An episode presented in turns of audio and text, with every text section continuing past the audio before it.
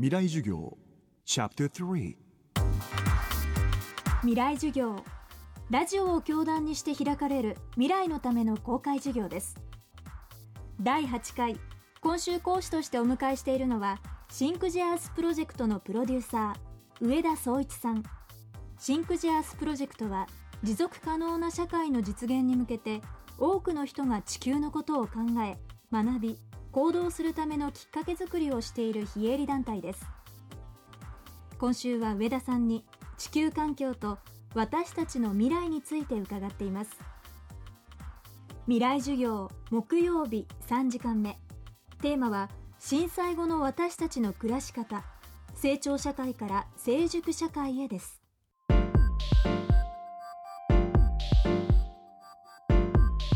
20世紀はですねあの使うエネルギーが増えれば増えるほどもっともっと豊かな社会が実現できるという考え方が僕たちのあの背景にあったっていうことは間違いないと思うんですね。実際にあの GDP の増加とエネルギー消費量の増加っていうのは比例の関係にあるわけです。でもその、えー、この間のその震災後はですねその考えが吹き飛んでしまったんじゃないかなというふうにあの思ってるんですね。で文明を支えるためにはそのある程度のエネルギーっていうのは必要なんですけれどもその今言ったようにまさにある程度でいいわけですね。でどんどんどんどん増えていくって考え方はもうないわけです。だから節度のある使い方の方が、えー、結果的にその幸せな社会を築けるというふうに今思ってる人もすごく多いと思うんですね。えー、電気のその供給量に、えー、上限があるってことが分かったってことはすごく大きいことだと思うんですよね。でその中で、えーと、みんなが使っていけばいいと。じゃあこれからの日本は、まあ、どうなっていくのかなっていうふうに、えー、思うと、まあ、日本ってやっぱ化石燃料資源が非常に乏しい国ですよね。えー、全てのエネルギーをですね、まあ、輸入に依存する社会を作ってしまったと。実際今エネルギーの自給率はわずか4%しかなくて食料自給率も40%切ってしまってるわけですね。かなりその、えー、外からのインプットによって僕たちの暮らしが成り立っているわけです。でこれから先その世界は人口が増えて、えー、資源が、えーまあ、もしかすると奪い合いになってしまうような世の中がやってくるかもしれない。日本はこれからその少子高齢化して国内のその、まあ、マーケットというか、まあ、どんどん縮小していくわけですね。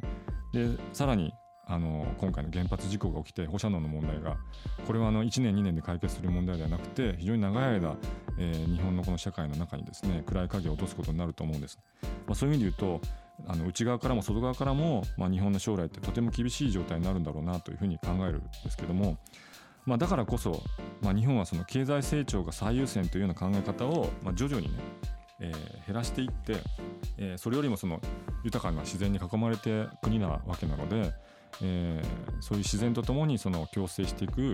まあ、成熟した大人の社会を作っていくっていうことにもっともっとあのみんなが専念するとすごくいい国づくりができるんじゃないかなというふうに思うんです。こういう地震が起きてそして事故が起きた今だからこそ、えー、みんなでこの国の未来を考えるチャンスが来てるんだというふうにも、えー、考えたいなというふうに思うんですね。で、まあ、これまでこういうことはあんまり話し合ってこなかったわけですから、えー、今こそですねいろんな考えをみんなで出し合って未来について意見を交わすってことが何よりも今一番大事なことなんじゃないかなというふうに思ってます。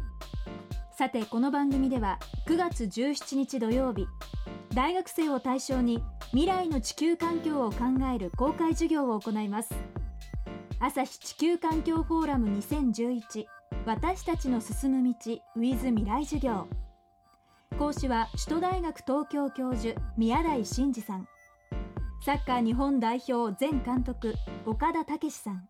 岡田武です。今回はサッカーではなくて日本人と環境をテーマにみんなと